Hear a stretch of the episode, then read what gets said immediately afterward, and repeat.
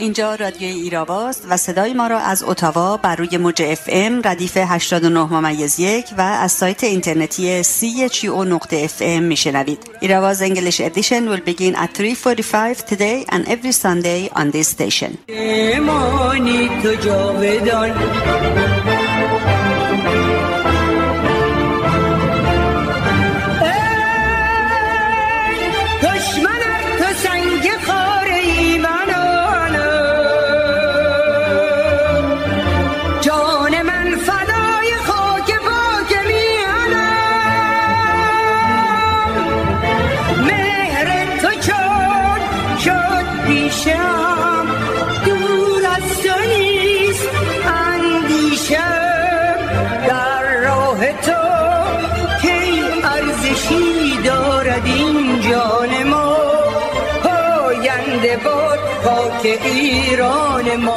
تو را من دوست می دارم چنان چون لحظه های سخت دلتنگی.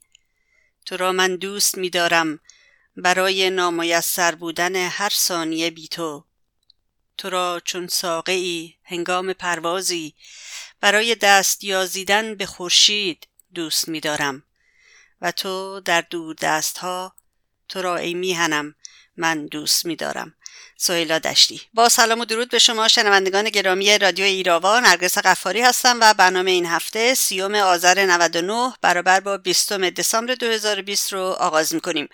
امشب شب یلداست و امیدوارم که یلدای امسال آخرین شب سیاه و تاریک کشور و مردم عزیزمون ایران باشه و در آزادی ایران روشنایی و جشن و سرور رو با هم قسمت کنیم. همینطور کریسمس هم در راه این جشن زیبا رو به هموطنان و همزبانان عزیز تبریک میگم. پس از نگاهی به مهمترین رویدادهای هفته در خدمت آقای حمید عظیمی عضو شورای ملی مقاومت ایران خواهم بود و برنامه این هفته رو با بخش انگلیسی به پایان می‌بریم.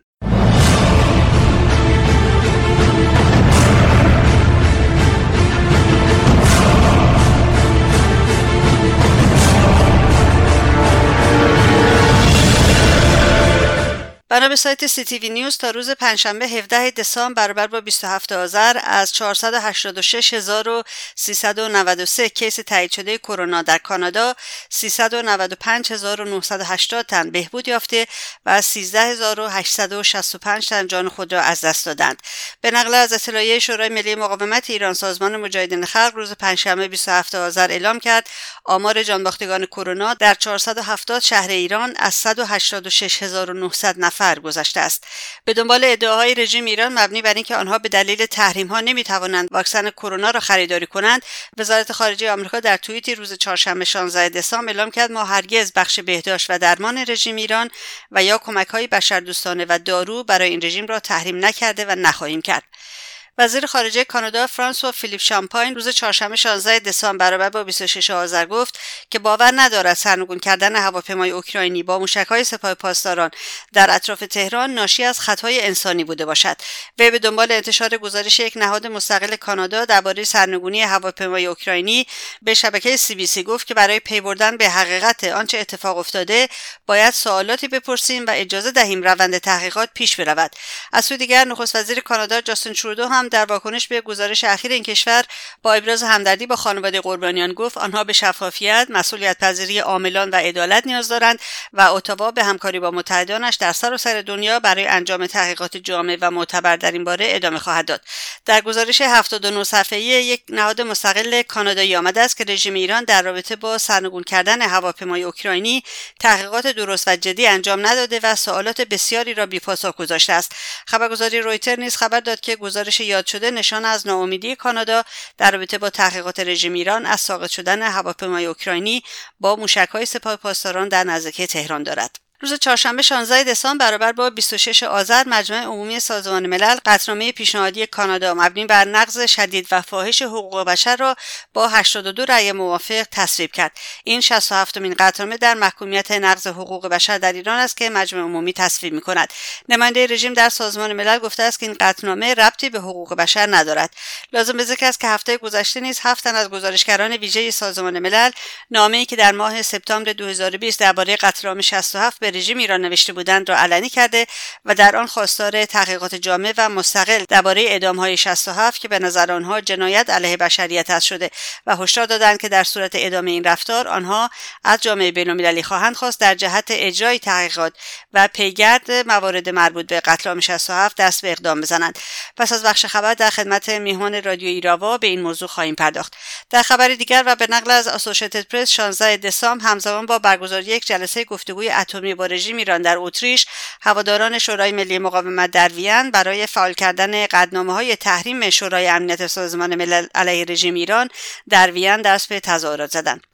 به دنبال فراخوان کمیته خارجی پارلمان انگلستان به لیستگذاری تروریستی سپاه پاسداران خبرگزاری حکومتی ایرنا 26 آذر خبر داد که سفیر رژیم آخوندها در لندن به این فراخوان واکنش نشان داده و گفته است این گزارش در جمع بسیار محدودی با رهیافتی کاملا خسمانه و بر مبنای تحلیل و توصیه های صهیونیست ها و مجاهدین برای آخرین تاثیرگذاری ها بر تحولات آینده تهیه شده است.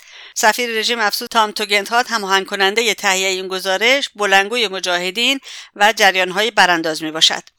تلویزیون اسکای نیوز روز 16 دسامبر برابر با 26 آذر درباره روبوده شدن حبیب کب از ترکیه توسط رژیم ایران با استناد به تصاویر و اطلاعات ارائه شده. توسط سرویس های اطلاعاتی ترکیه گفت ماموران تحقیق ترکیه می‌گویند که یک طرح آدمربایی پیچیده را کشف کردند که از خاک آنها توسط اطلاعات ایران انجام شده است. به گفته مقامات ترکیه در این طرح از یک زن جوان به عنوان پرستو برای به دام انداختن حبیب کب استفاده شده. در بیرون فرودگاه استانبول دوربین های حفاظتی این زن جوان را که به عنوان صابرین سعیدی شناسایی شده نشان می‌دهد. او متهم است که این مخالف ایرانی را قانع کرده تا با خودش در استانبول ملاقات کند. اسکای نیوز اضافه کرد گزارش های تایید نشده ای وجود دارند که نشان می‌دهد کپ و زن اطلاعاتی از پیش با هم ارتباط داشتند و آن زن ظاهرا به او مقادیر قابل توجهی پول قرض داده است. روبوده شدن حبیب کب از فعالین سیاسی اهوازی بسیار شبیه روبودن روح الله زم در عراق بود که هفته گذشته در ایران ادام شد. به دنبال خودداری زندانی سیاسی گلرخ ابراهیمی ایرایی از انتقال به بند دو الف زندان اوین.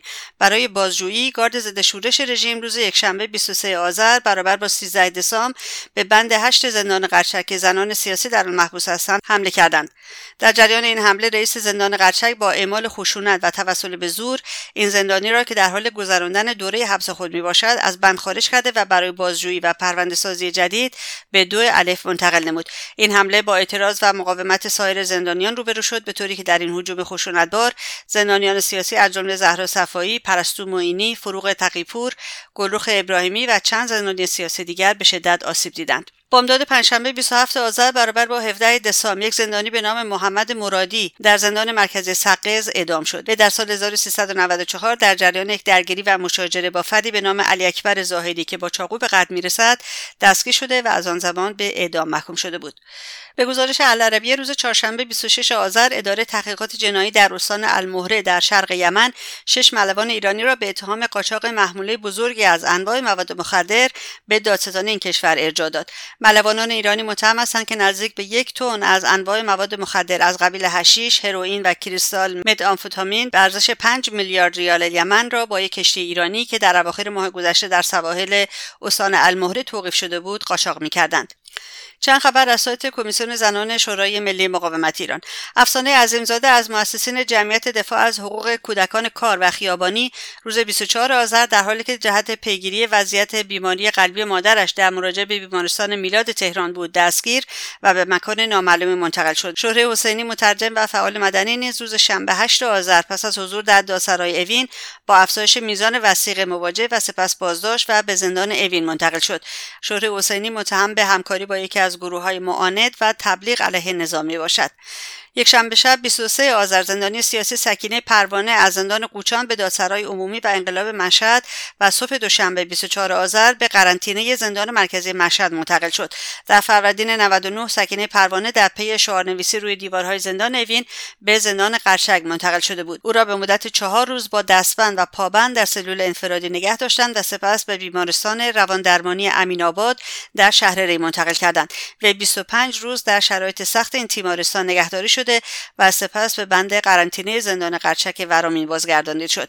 خبرگزاری حکومتی ایرنا 27 آذر خبر داد که میرزا بیگی رئیس کل سازمان نظام پرستی با اشاره به کمبود پرستار در ایران گفت از حدود 145 هزار پرستار مشغول در بالین بیماران 60 هزار نفر به کرونا مبتلا شدند و 6 هزار نفر در قرنطینه هستند و حدود 100 نفر نیز جان باختند.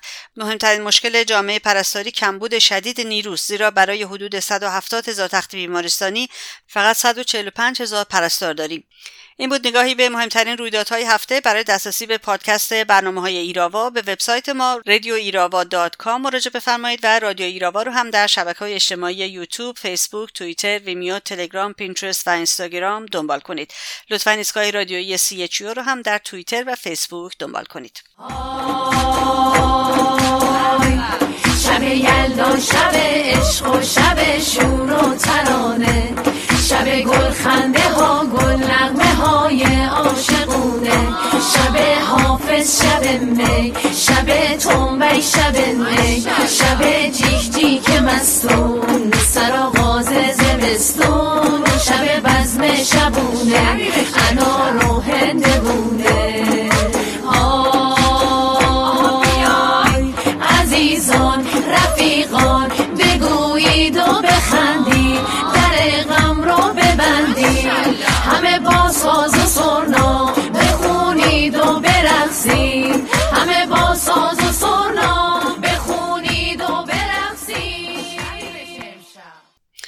حتما در جریان نامه هفت تن از گزارشگران ویژه سازمان ملل به رژیم ایران درباره قتل عام 1367 هستید. چند روز پیش در خدمت آقای حمید عظیمی عضو شورای ملی مقاومت ایران درباره اهمیت این نامه، تاثیر اون در جنبش دادخواهی و اینکه قدم بعدی سازمان ملل چی هست پرداختیم و همچنین گزارش شرکت امنیت سایبری ترد استون 71 درباره فعالیت به گفته میهمان رادیو ایراوا نرم افزاری رژیم در فضای مجازی و شیطانسازی علیه مقاومت ایران رو مورد بحث و گفتگو قرار دادیم. توجه شما رو همینک به این گفتگو جلب می‌کنم. آقای عظیمی هفته گذشته خبری اومد از طرف سازمان ملل که هفت از گزارشگران ویژهشون یک نامه ای رو به رژیم ایران نوشته بودن که این نامه رو علنی کردن. می‌خواستم ازتون بپرسم که موضوع این نامه چی بوده به رژیم ایران؟ چه خواسته داشتن دقیقا؟ چرا ابتدا نامه رو مخفی کردن و به چه دلیل بعدا علنیش کردن؟ بله ارز کنم که این نامه ای که علنی کردند هفته گذشته نامه ای بود که حدودا 90 روز قبل در روز سوم سپتامبر 2020 برای مقامات رسمی رژیم ایران که از لحن نامه مشخصه که برای خود روحانی به عنوان رئیس دولت نوشته بودند علنی شد و مطالبی که درش مطرح شده بسیار قابل توجه که اگه اجازه بدین من یک گریزی بزنم به اینکه موضوع نامه چون به قتل عام 67 برمیگرده خب هموطنانمون می‌دونن که این جریانی که الان 32 سال ادامه داره.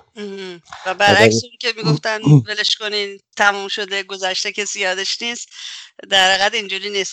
بله دقیقا. یعنی همون حرفی که شما می‌دونم که در صحبتاتون و نوشتهاتون تکرار می‌کنین که نه میبخشیم نه فراموش می‌کنیم این چیزی نیستش که قابل فراموشی باشه. و نکته قابل توجه اینه که از همون تابستون 67 که این اتفاق افتاد آقای مسعود رجبی به عنوان مسئول شورای ملی مقاومت هم در 26 مرداد 67 و هم در سوم شهریور 67 نامه نوشتن به سازمان ملل و درخواست کردن که آقا جان بیایم ببینین دارن می‌زنن می‌کشن بدون اینکه حکم دادگاهی باشه و خلاصه یک سری افشاگری ها و درخواستا و درخواست های بسیار ساده از جمله اینکه بگید چند تا دارید می‌کشید بگید چجوری دارید می‌کشید به خانواده ها بگین که اینها رو کجا دفن کردید. از اون موقع که 67 خب شما هموطنان عزیز می‌دونن که مردم و مقاومت ایران از یه هفت خانی گذشتن تا رسیدیم به تابستان 95 که مجاهدین تونستن سلامت از زندان لیبرتی در عراق برشون ساخته شده بود خارج بشن و از اون موقع خانم رجبی دوباره یک استارتی زدن به این جنبش دادخواهی. با دوباره استارت خوردن این جنبش دادخواهی در سال 95 یک سری فعالیت های دوباره در تمام سطوح شروع شد از خود هموطنانمون و خانواده قربانیان زندانیان سیاسی که سربدار شده بودن بگیرید تا مقامات بین المللی و خلاصه این جنبش دادخواهی یک جون جدیدی گرفت در این چهار پنج سال گذشته. که نقطه اوجش به نظر خود من لحاظ بین المللی اونجایی بود که آقای سر جفری رابرتسون که خودشون قاضی دادگاه ویژه ملل متحد برای کیس سیرا لئون بودن در همین تیر ماه گذشته از قتل عام 67 در ایران به عنوان بدترین جنایت پس از جنگ جهانی دوم یاد کردند. بله بله. بعد از اینکه این جنبش دادخواهی استارت خورد خانم اسامه جهانگیر فقید رو بعد ازشون قدردانی بکنیم که ایشون هم در سال 2017 در گزارش که به سازمان ملل دادن از قتل عام 67 یاد کردن و گفتن که باید کاری انجام بشه. ولی واقعیتش اینه که تا الان که این گزارشگران ویژه این نامه رسمی رو دادن و گفتن که چه کارهایی رو عملا می‌خوان انجام بدن کاری در این مورد انجام نشده بود و مفادش رو که پرسیدید دقیقا همینه که این خواسته های بسیار بسیار پایه‌ای و اساسی که مردم و مشخصا مقاومت ایران این سالیان داشته رو اینها دوباره مطرح کردن از جمله اینکه تک تک این کیس ها تک تک این سربدار شده ها باید رسیدگی بشه که چه اتفاقی براشون افتاده. تک تک باید جواز به اصطلاح فوتشون قید شده باشه که اینا چجوری جونشون ازشون گرفته شده. توی این گزارش اینا تاکید شده که بالاترین مقامات رژیم در این قتل عام دست داشتن. یعنی تمامیت رژیم رو گفته باید پاسخگو باشن. دیگه راه فراری برای کسی نذاشته که بخواد بگه من نمی‌دونستم و خامنه ای بود و خمینی بود و رئیسی بود و این و اون بود. تمامیت رژیم بعدم تحقیق دقیق و مستقل خواستن. در مورد تک تک این این تحقیق مستقل بودنش خب طبعا پای ارگان های بین المللی رو پیش می‌کشه و خلاصه این گزارشگرا از مجامع بین المللی هم خواستن که رژیم رو مجبور کنید به پاسخگویی در مورد این جنایت. و خلاصه اینکه این الان موضوع این همینه که بالاترین ارگان حقوق بشری سازمان ملل که همین گزارشگران در شورای عالی حقوق بشر سازمان ملل کار اساسی رو پیش می‌برن اینها هستند که خودشون اومدن پا پیش گذاشتن اینها هستند که یک پروسه رو شروع کردن که 90 روز هم به رژیم وقت دادن که پاسخگو باشه نامه رو بعد اومدن افشا کردن. و خلاصه در روند کار خودشون که وقتی دادن به اون دولت مربوطه قدم اول رو برداشتن قدم دوم علنی کردن و پاسخگویی خواستن علنیه که تمام اینها نشونه این هستش که یک روند قضایی و تشکیل دادگاه بین المللی برای محاکمه تمامیت رژیم آخوندی شروع شده که این طبعا بسیار بسیار حائز اهمیت و مهم هستش.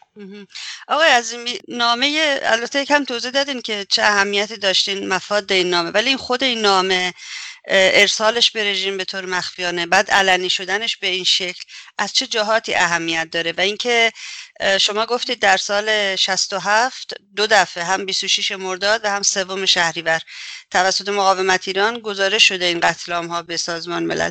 به نظر شما چرا واکنش نشون ندادن اون موقع؟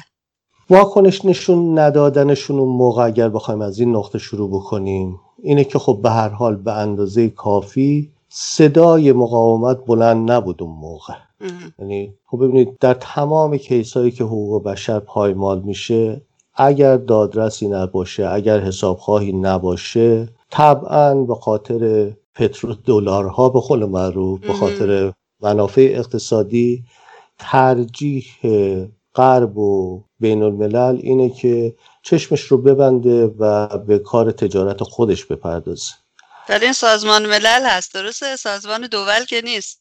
ولی در عمل خب دیدیم که خب این سازمان ملل خانم غفاری اون کاری رو که باید انجام بدم تا وقتی که سرصدا و شلوغی به اندازه کافی نباشه انجام نمیده. همین موردی که داریم صحبت می‌کنیم خب بسیار مشخصه نامه نوشته شده بود. من خودم به عنوان یکی از فعالین مقاومت در خارج کشور اون موقع به عنوان دانشجو خودم می‌دونم که چقدر این بر اونور زدم که یه محکومیتی گرفته بشه یه, یه کاری انجام بشه در مورد این کشداری که در جریان بود. خب عملا اینها اون کاری رو که باید می‌کردن. غیر از اینکه یک سری به اصطلاح نوشدارو بعد از مرگ سهراب که بیان محکوم کنن جنایتی رو که انجام شده. غیر از اون کار عملی انجام ندادن. الان ببخشید قبل از اینکه وارد این فاز بشیم آقای وزمی شما گفتید اون موقع شما دانشجو بودین صحبت می‌کردین برای محکومیت بگیرین. اون موقع به شما چیزی می‌گفتن؟ دلیلشون برای این سکوت چی هست؟ اون موقع خانم غفاری در تمام این سالها کل دهه شست حرف این بود که وقتی که روی میز گذاشته می‌شد که رژیم داره دخترای مردم رو قبل از اعدامشون تجاوز می‌کنه و می‌کشه. داره به هر دلیل و بیدلیلی تو خیابون می‌گیره دستگیر می‌کنه یا زیر شکنجه می‌کشه یا داره با خاطر فروش روزنامه برای پخش اطلاعیه های سیاسی حکم میده که اینها محارب هستن و باید گذاشت گوشه خیابون اعدام کرد و اینها نیاز به دادگاه هم ندارند چیزی که قبل از 67 تجربه داشتیم انجام می‌شد دیگه. تا رسید به این قضیه دیگه انقدر این مسئله رو وقتی که میبردی اینها اولا باور نمی‌کردند بعد هم که باور می‌کردند غیر از این که مثلا فرض کنید ارگانهای حقوق بشری محکومیت بکنن کار دیگه ای از دستشون بر نمی اومد اون موقع هم دیگه مسئله جنگ رو رژیم سو استفاده بکنه و کلی همون که عرض کردم خدمتون از این هفت خانی که عرض کردم که مردم و مقاومت ایران گذاشتن همین چیزها بوده که رژیم با سو استفاده کردن از تمام منابعی که در دست داشت. تونست همینجوری که الان هم این سالها هم می‌بینیم خب بسیاری از طرف حسابهای سیاسی اقتصادی مطبوعاتی در سر تا سر دنیا رو با پول نفت مردم ایران بخره و به نفع خودش حداقل به سکوت بکشونه. و از اون طرف چیزی که من در مطلع صحبت می‌خواستم عرض بکنم اینه که دقیقا همین نکته که شما میفرمایید که می‌دانستند نکردند و اگر اگر اگر صدای مردم و مقاومت سازمان یافته در این 32 سال خاموش شده بود و ما ادامه نداده بودیم به اینکه نه میبخشیم نه فراموش می‌کنیم و مسررانه دنبال این نباشیم که این جنایت بر علیه بشریت افشا بشه و همونجوری که سالیان سال گفتیم و تکرار می‌کنیم عاملان و آمرانش هر دو دسته به میز محاکمه کشیده بشند خب طبعا اون چیزی که جامعه بین الملل سازمان ملل و حتی گروه های حقوق بشری انجام می‌دادند این بود که ما محکوم کردیم تمام شد دیگه فراموش کنید ادامه بدیم. بنابراین الان هم مسئله همینه که اینها که آمدن و گفتند این حرفا رو تحت این فشار بوده که صدای دادخواهی بلندتر و بلندتر شده. امیدوارم که این توضیحات کوتاه پاسخ دقیق تری به سوال شما بوده باشه. بله بله خیلی ممنون. حالا میفرمودید در رابطه با اهمیت این نامه آقای عظیمی که از چه جهاتی مهم است یا باید بیشتر بهش دقت کرد؟ خب الان ببینید اون نکات کلیدی که مطرح شده رو که عرض کردم که به حال پروسه‌ای که شروع شده این پروسه 90 روز جزو پروسه کار خودشون هستش که اطلاع میدن و جواب می‌خوان. اگه جواب داده نشد اومدن در پایان 90 روز علنیش کردن و اعلام کردن که خب این باید حسابرسی بشه این کلیت رژیمه.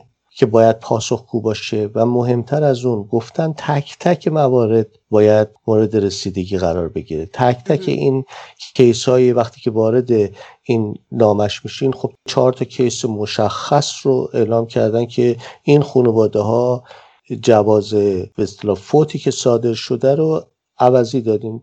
تمام اون کسایی که جونشون رو از دست دادن تک به تک باید رسیدگی بشه. تک به تک شیوه جان باختنشون باید مشخص بشه. تک به تک باید گواهی فوتشون بر مبنای اون شیوه به دست خانواده ها داده بشه. تک به تک اینها باید محل دفنشون مشخص بشه. خب ببینید ما پدیده گورهای جمعی متاسفانه از اون چیزایی که انقدر این رژیم جنایتکار بوده که بعضی وقتا لازم میشه که ما یادآوری بکنیم. یاد شعر شاملو میفتم خانم غفاری که می‌گفت با ما گفته بودند آن کلام مقدس را با شما خواهیم آموخت.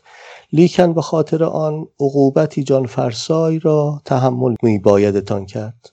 بعد میگه عقوبت جان فرسای را آنقدر تاب آوردیم که آن کلام مقدسمان باری از یاد برفت.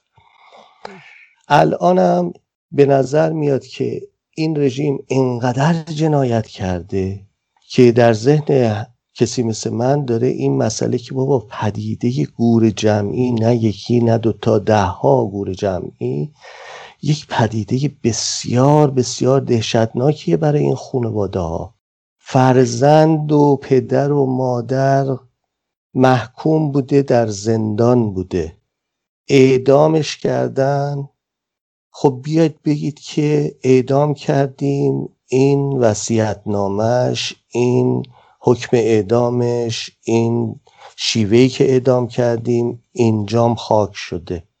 نه یک سال نه دو سال نه سه سال سی و دو ساله که خانواده هستن که دنبال این هستن که بدونن که فرزندشون کجا خاک شده. خب این الان بعد از اینکه سی و دو سال تلاش بوده سی و دو سال فریاد بوده و مشخصا بعد از اینکه بعد از سال 95 یک استارت جدیدی عرض کردم خورد و خانواده ها پاشون رو پیش گذاشتن. یک آماری که خود خانم رجوی در یکی از صحبتاشون اعلام کردن بعد از این استارت خوردن دوباره این جریان این بود که پنج هزار اسم و مشخصات جدید از داخل ایران به دست مقاومت رسید. از خانواده هایی که تا همون به سال 96 فکر می‌کنم بود. تا همون سال 96 نتونسته بودن و این پشتگرمی و جرأت رو نداشتن که بیان بگن که بله فرزند ما با این اسم و مشخصات در همون تابستون سربدار شد. و طبعا هنوز هم هستند. هزاران نفر هزاران خانواده هستند. که هنوز اعلام نکردن مشخصا. به دلایل مشخص به دلیل بله. سرکوب رژیم بله. بنابراین الان خبر خوب اینه که این پروسه شروع شده و این دیگه وظیفه ما مردم ایران مقاومت سازمان یافته هستش که این رو به سرعت تا با آخر تا به محاکمه کشیدن سران رژیم ادامه بدیم و اون حرفی رو که زدیم و می‌زنیم پاش وایسیم که نبی بخشیم و نفراموش می‌کنیم. دقیقا. اشاره کردید به استارت خوردن جنبش دادخواهی توسط خانم رجوی در سال 95 شمسی. این نامه و این اقدام این گزارشگران چه تأثیری داره روی این جنبش دادخواهی آقای عظیمی؟ اگر بخوام در یک جمله خلاصه بکنم اینه که راه ادامه روند رو در سازمان ملل باز کرده. برای اینکه درخواست همونجور که عرض کردم خب درخواست به سازمان ملل از همون سال 67 فرستاده شده بود توسط آقای رجوی. ولی اقدام عملی از طرف خود سازمان ملل انجام نشده بود. فرستادن این نامه و مهلت 90 روز اقدام عملی بوده. این که اومدن و علنی کردند فرستادن رو این اقدام عملی دوم بوده. و طبعا وقتی که به این نقطه می‌رسن و این دوتا عمل رو انجام دادن. مشخصا عمل دوم که علنی کردن بوده. این نشون از یک اراده ای الان در گروه گزارشگران ویژه هستش که اینها می‌خوان به طور عملی این کار رو ادامه بدند. بنابراین تاثیرش روی جنبش دادخواهی اینه که به اصطلاح چراغ سبز از طرف گزارشگران ویژه سازمان ملل داده شده که ادامه دادن باعث میشه که قدم های عملی بعدی برداشته بشه که این به طور خلاصه تاثیر بسیار بسیار بزرگ انگیزنده و مهمی هست در جنبش دادخواهی. مقاومت ایران چه خواسته ای داره؟ یعنی قدم بعدی که سازمان ملل یا این گزارشگران بخوان بردارن مقاومت ایران می‌خواد اون قدم چی باشه آقای عظیمی؟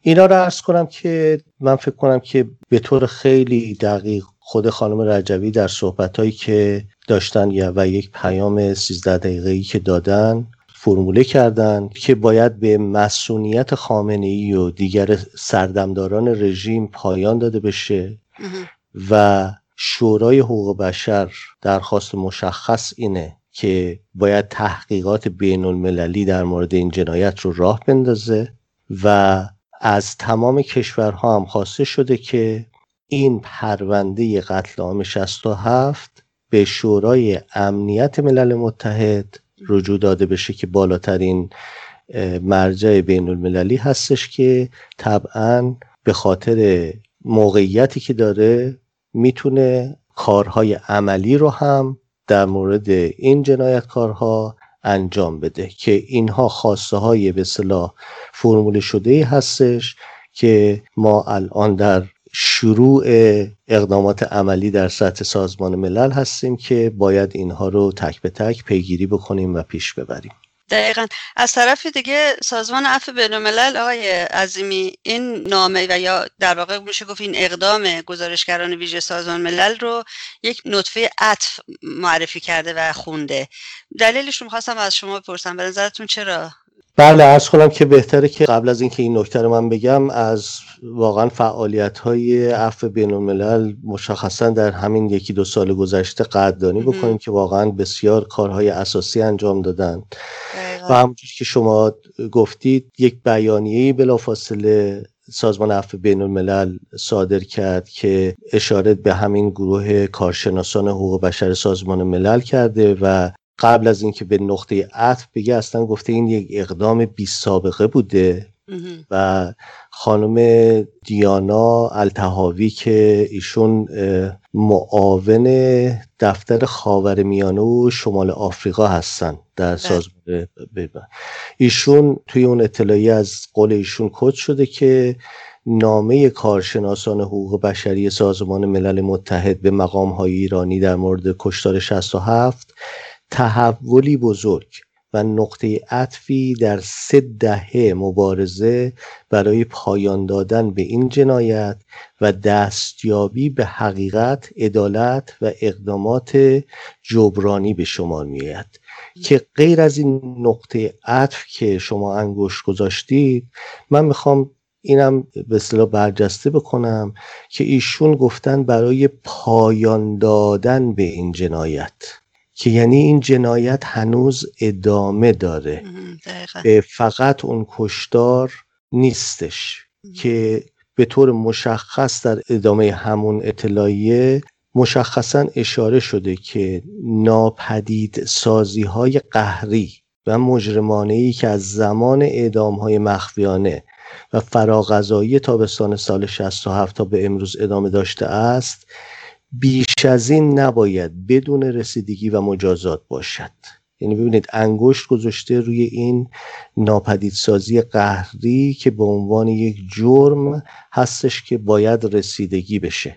و این دقیقا برمیگرده خانم غفاری به همون نکته‌ای که بنده عرض کردم که خانواده هایی که هنوز نمی‌دونن که محل دفن شدن فرزندانشون کجاست اینها هنوز جزو کسایی هستند که این جنایت علیه بشریت داره در موردشون هنوز انجام میشه.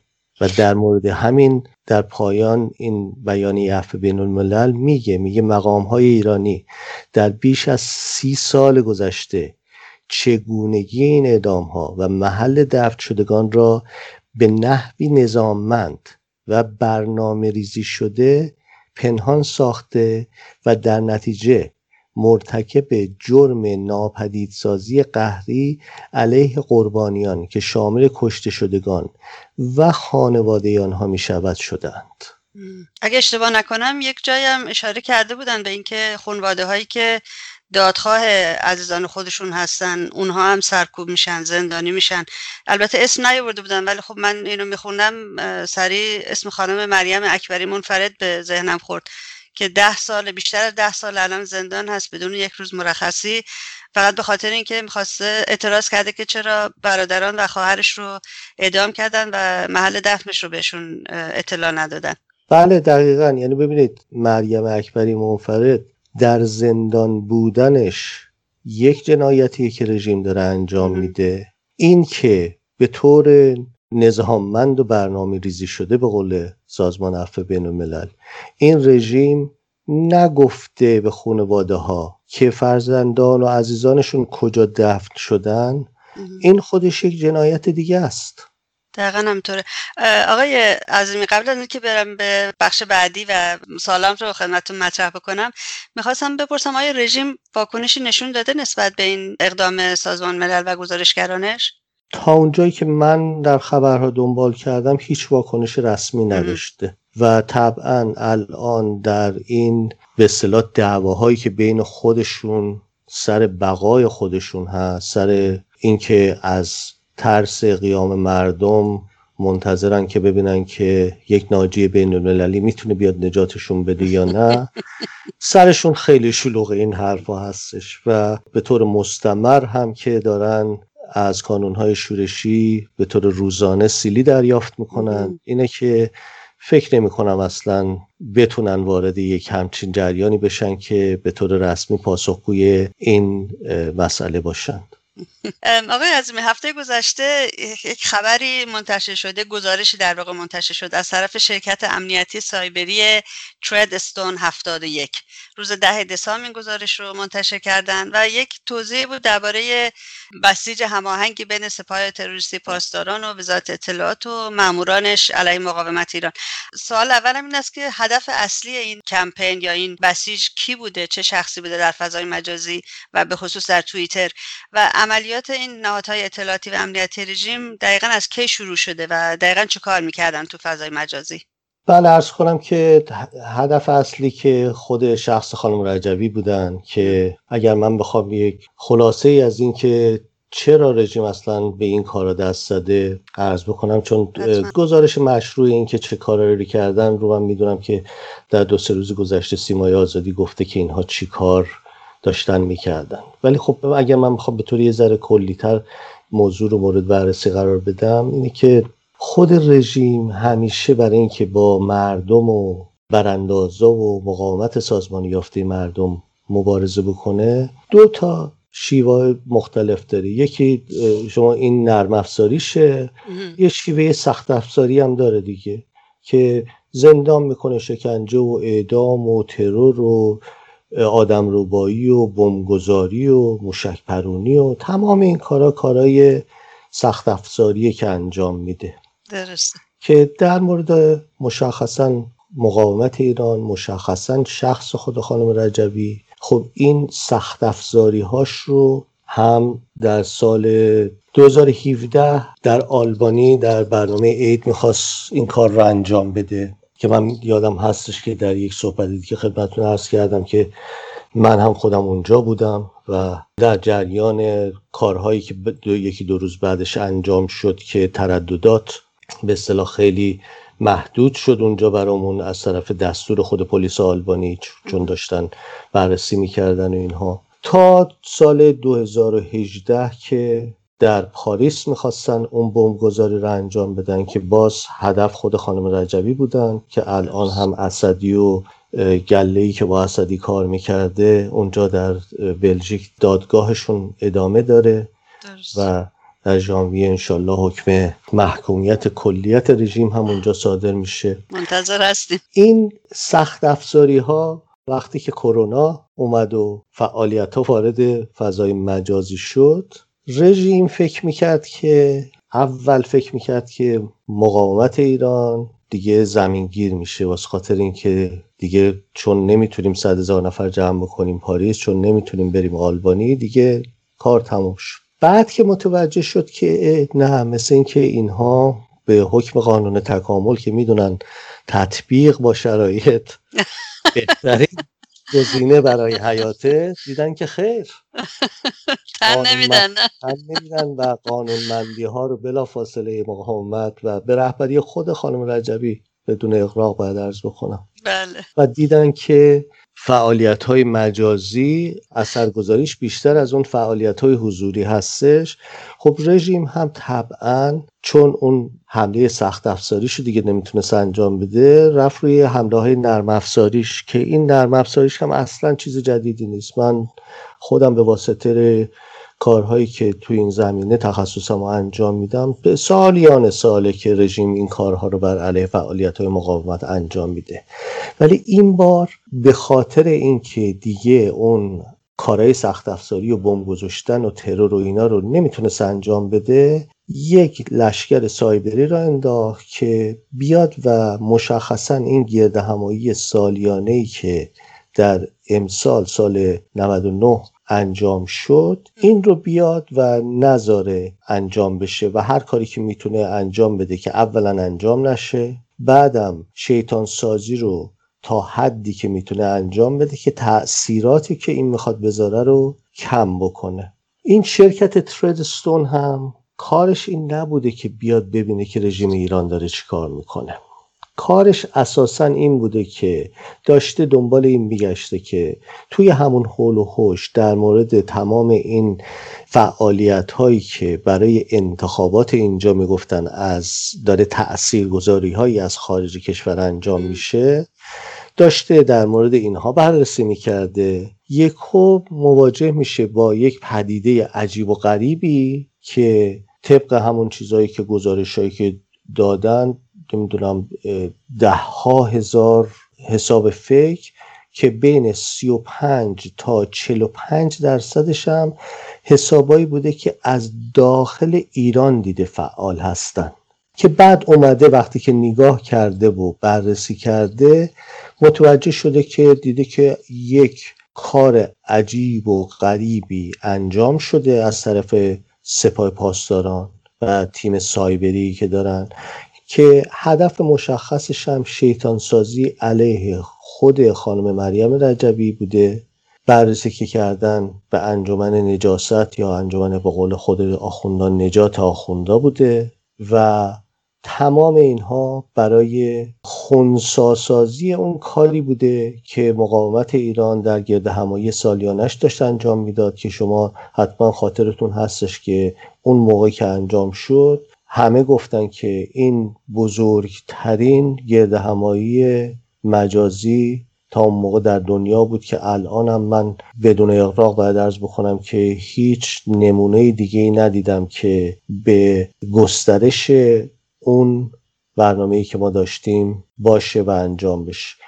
تمام گزارش رو هم که وقتی که نگاه می‌کنید گزارش تمام دیتیلش برمیگرده به همین که رژیم کارش فقط و فقط همین بوده که بیاد با یک سری شیطان سازی ها با یک سری سوء استفاده ها از این ظرفیتی که فضای مجازی برای پخش خبر داره یک سری سیاست های جعلی و نمی‌دونم خبرهای خودساخته و مصنوعی رو که دارن تزریق بکنن توی فضای مجازی برای اینکه بتونن اون کاری رو که خانم رجبی و مقاومت ایران در اون گرد همایی بزرگ انجام داد رو خونسا بکنن که این هم خوشبختانه داره توی فرق سر خودشون و ولی فقیهشون کوبیده میشه.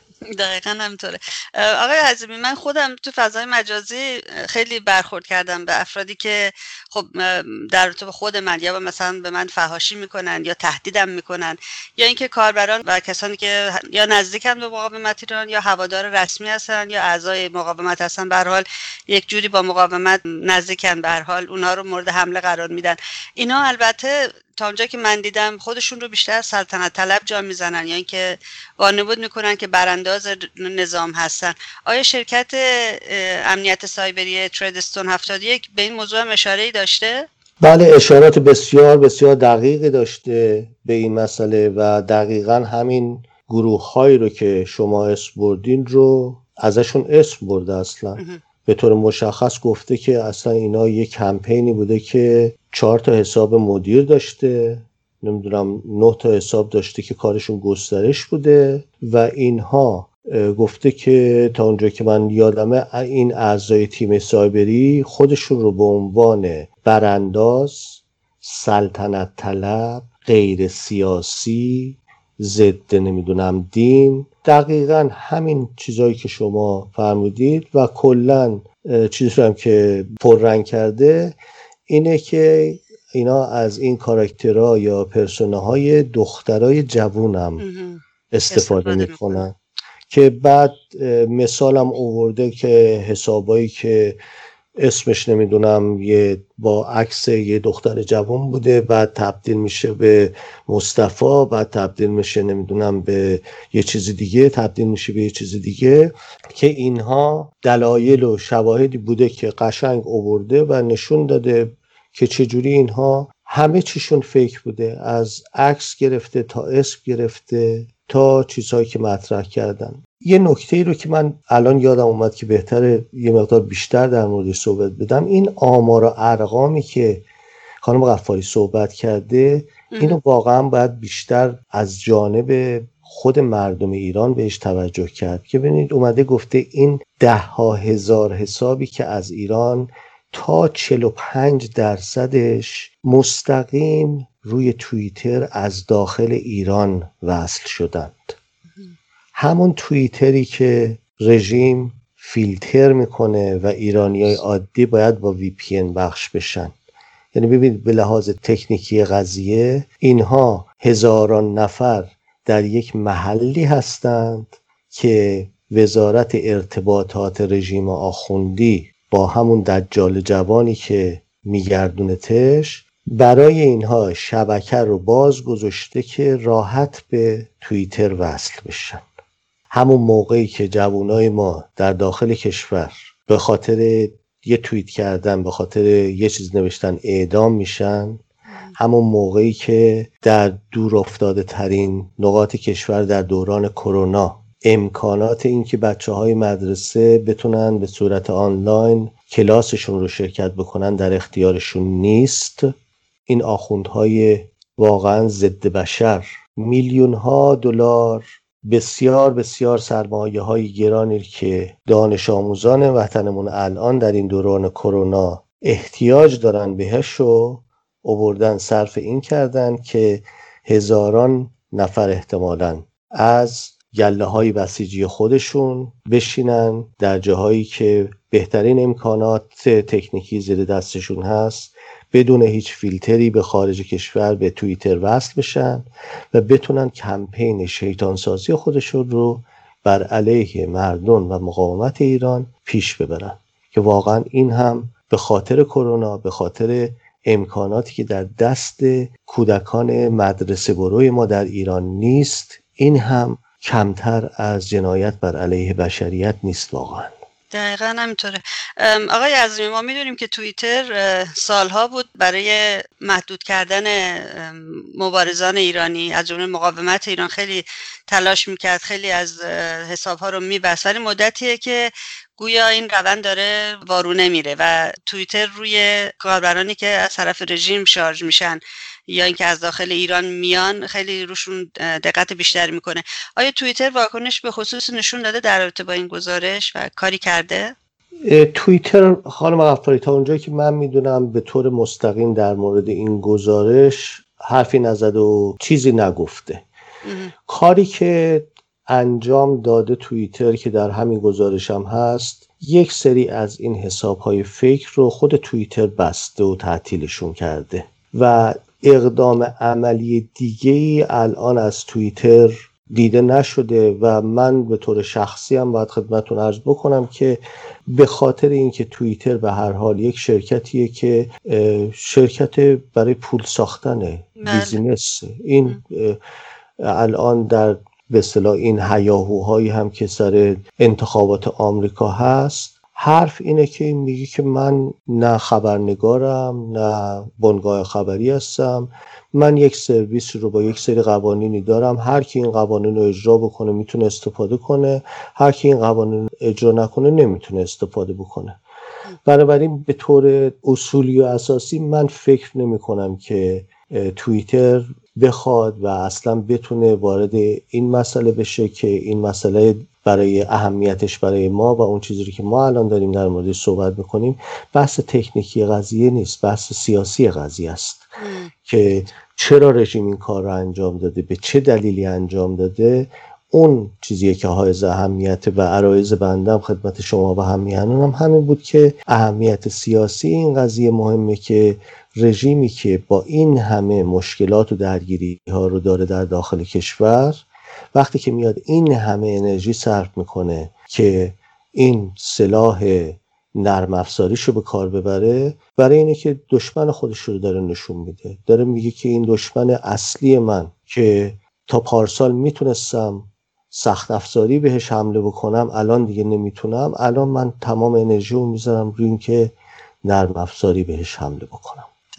و واکنشش رو از طرف مردم هم داره می‌بینه. تعداد کسانی که فعالیتاشون بیشتر شده و چشمگیر شده در توییتر خب خیلی چشمگیر هست به نظر من آقای عظیمی.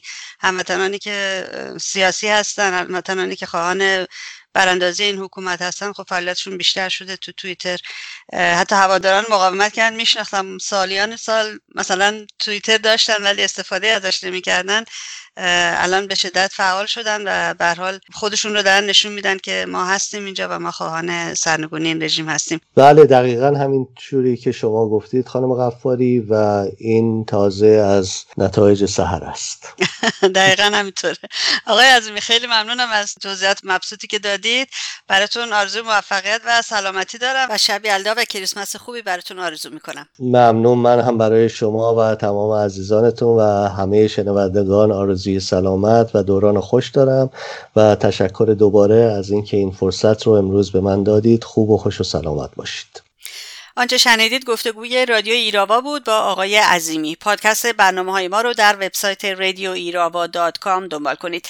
از اینکه ما رو در برنامه این هفته هم همراهی کردید ازتون بسیار متشکرم و توجهتون رو به بخش انگلیسی ایراوا جلب می کنم تا هفته آینده و برنامه دیگه روز و شب شما همراه با بهروزی و سلامتی زنده باد آزادی و شب یلدای بسیار شادی داشته باشید. Good afternoon. My name is Narjas Ghaffari, and you're listening to Radio Iravo on CHUO 89.1 FM and CHUO.FM in Ottawa.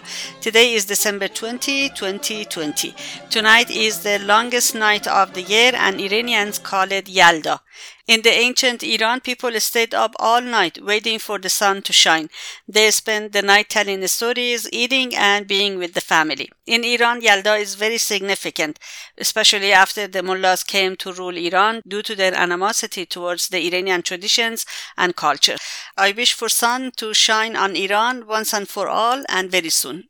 Over 106,900 people have died of the COVID-19 in 470 cities across Iran, according to the daily reports tallied by the Iranian opposition People's Mujahideen Organization of Iran, PMOI-MEK, as of Thursday, December 17. Some 60,000 of the 145,000 Iranian nurses attending to the sick have been infected with the COVID-19. 6,000 are in quarantine and around 100 have lost their lives, said Mirza Begi on the shortage of nurses in Iran. Mirza Begi, the general director of the National Nursing Organization of Iran, said the most important problem of the nurses community is severe shortage of forces because there are only 145,000 nurses for 100 170,000 hospital beds. Political prisoner Sakine Parvane was transferred from prison of Quchan at 10 p.m. Sunday, December 13 to the Public and Revolutionary Prosecutor's Office of Mashhad, capital of Razavi Khorasan province in northern Iran. Then on Monday morning, December 14, she was taken to the quarantine ward of the central prison of Mashhad. Kurdish political prisoner Sakine Parvane was deprived of having family visitations during the time she was incarcerated in the prison of Quchan.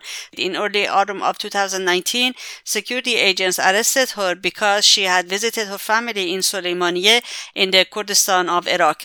In March of 2020, after she wrote graffiti on the walls of Evin, she was sent to the notorious Karchak prison where she was detained in solitary confinement for four days with handcuffs and foot cuffs. Then prison guards took her to Aminabad Psychiatric Hospital in Shahrereh where she spent 25 days. Sakine Parvane went on hunger strike several times in Evin. Iranian regime's intelligence agents arrested children rights activist Afsane Azimzadeh on December 14 and took her to an undisclosed location. Ms. Azimzadeh was arrested in Tehran's Milad hospital where she was following up on her mother's cardiac illness. Shohreh Hosseini, an interpreter and a civil rights activist, was also arrested on November 28 after reporting in to the Avin courthouse.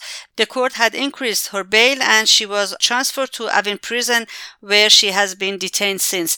Agents of the IRGC, Islamic Revolutionary Guard Corps intelligence, arrested Shohreh Hosseini on October 2, 2020, and detained her in detention center at Ward 2A of Evin prison. Ms. Hosseini is accused of cooperating with an opposition group and disseminating propaganda against the state. For more news regarding Iran, please visit radioirabad.com or go to chu.fm and follow the links to our website. And this is it for this edition of Radio Iraba, and thank you very much for being with us. Be sure to tune in to Iraba next Sunday at 3 p.m. our local time, right here, chu.fm and chu 89.1 FM. Till then, goodbye and bedrood. Stay safe, and as always, long live freedom and happy Yalda.